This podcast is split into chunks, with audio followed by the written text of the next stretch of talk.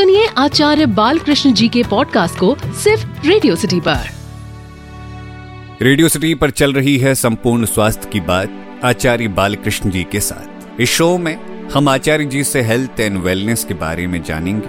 वैसे आचार्य जी, जब बात आती है आजकल के लाइफस्टाइल की तो हम देखते हैं कि लोग काफ़ी अलग लाइफस्टाइल जी रहे हैं। ऑफ़िस में पूरा दिन बैठे बैठे काम करना, घर में भी पूरा पूरा दिन मोबाइल पर गेम्स मूवीज़ वगैरह देखते रहना। तो ये सब देखते हुए आप युवाओं को कोई लाइफस्टाइल टिप देना चाहेंगे? कार्यांतर ही विश्राम है। मतलब निठल्य मत होइए अनप्रोडक्टिव काम में मत लगिए। प्रोडक्टिव काम में लगिए, एक काम से थक गए तो दूसरा प्रोडक्टिव करिए, दूसरे से थकिए तो तीसरा करिए, तीसरे से थके चौथा करिए। बहुत सारे काम है ज़िंदगी में। तो करते करते ज़िंदगी भी कट जाएगी, मस्ती भी आएगी, और वो मस्ती ऐसी होगी कि जो कभी आपको रुलाएगी नहीं, वो मस्ती।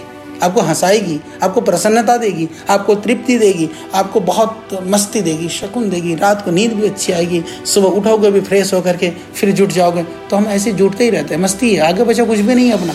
आचार्य जी आजकल लोग बहुत तनाव में रहते हैं क्योंकि हमारी अर्बन लाइफस्टाइल ही ऐसी है तो इसके चलते पॉजिटिव वाइब्स के लिए और एक स्ट्रेस फ्री लाइफ के लिए लोग क्या करें? तो आज का जो वातावरण है ना इतना नकारात्मकता पूर्ण है। सुबह से शाम तक आप बताइए, सकारात्मकता आपको कहाँ से मिलती है? कहीं है, कोई जगह है? सुबह उठ के क्या करोगे?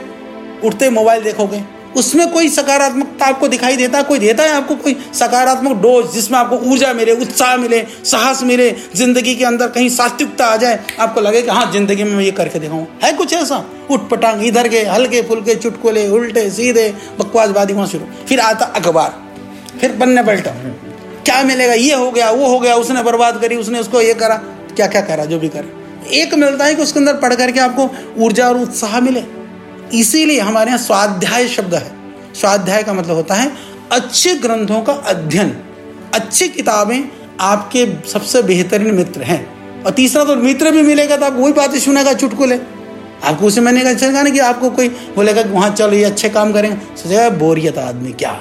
और इधर उधर के उल्टी सीधे चुटकुले सुना है तो उसके पास तो बड़ा मन लगा रहता है। तो ये जो मानसिकता है, ये भी हमको ही बदलना होगा।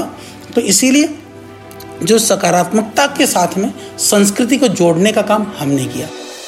आचार्य जी, आजकल हम देखते हैं कि लोग खान पान में कोई परहेज नहीं करते। कभी भी कुछ भी खा लेते हैं, जिससे हमारे शरीर में काफ़ी प्रॉब्लम्स होती हैं। तो आचार्य जी, आप हमें ये बताइए कि परहेज करना एक बेहतर जीवन शैली के लिए कितना ज़रूरी है? पथ्य सती गदार्थ से किम औषध निषेवण अपथ्य सती गदार्थ से किम औषध निषेवण उसका अर्थ बहुत सिंपल सा है। पथ्य सती यानी परहेज करते हो तो दवाई की औषधि की आवश्यकता नहीं है, और परहेज नहीं करते हो तो भी दवाई की आवश्यकता नहीं है। इसका अर्थ यह है कि परहेज करोगे, पथ्य में रहोगे तो वैसे ठीक हो जाओगे, और पथ्य नहीं करोगे, कुछ भी खा लोगे तो भी ठीक नहीं होगे। तो इससे बड़ी और कोई बात नहीं हो सकती है, कि मतलब कि मुख्य पथ्य है औषधि तो सहयोग के लिए। आचार्य जी ये बताइए कि आंवला और एलोवेरा को आपने लोगों की जीवन शैली में कैसे शामिल किया? स्वामी जी बताते थे आंवले के जूस का गुण वो बिकने लगा। लोगों ने डिमांड फिर दोबारा डिमांड रिपीट डिमांड हो गया तीबारा हो गया। तो जितना जूस बना था अगला सीज़न से पहले पहले जूस सारा बिक गया। बिकने के बाद फिर लोग हमारे बाल नोचने को तैयार। वो कह रही जी वो आंवले का जूस दे दो। अच्छा आंवला हम कहाँ कहें कि पेड़ में लगेगा, आंवला पकेगा तो तो जूस आएगा। वो सीज़न से पहले खत्म हो गया, जूस पूरा ही खत्म हो गया। तो मार्केट आंवले का कभी किसी ने कल्पना नहीं करी थी। हमारी सिर्फ़ भावना ने, वो किसानों के हित के लिए हमने शुरू किया, पर आज वो आंवले का जूस लगभग डेढ़ सौ फार्मेसियाँ आज आंवला जूस बेचती हैं। यानी हमने, और आंवला जूस तो आंवले से ही निकलेगा। तो कितने किसानों को लाभ हुआ? और आज हम आंवले की यदि बात करते हैं, लगभग एक लाख टन के लगभग हम आंवला खरीदते हैं आज के दिन में। आंवला में भी, अचार में भी, मुरब्बे में भी हम करते हैं, च्यवनप्राश में भी मिला करके। उस टाइम पर जो है, एलोवेरा जूस जो है, वो बारह सौ, तेरह सौ रुपये में विदेशी कंपनी का गोला सा, गोल सा डिब्बा आता था। उस समय पर फिर हम लोगों ने फिर एलोवेरा शुरू करी, डेढ़ सौ रुपया। तो हमने व्यापार नहीं किया।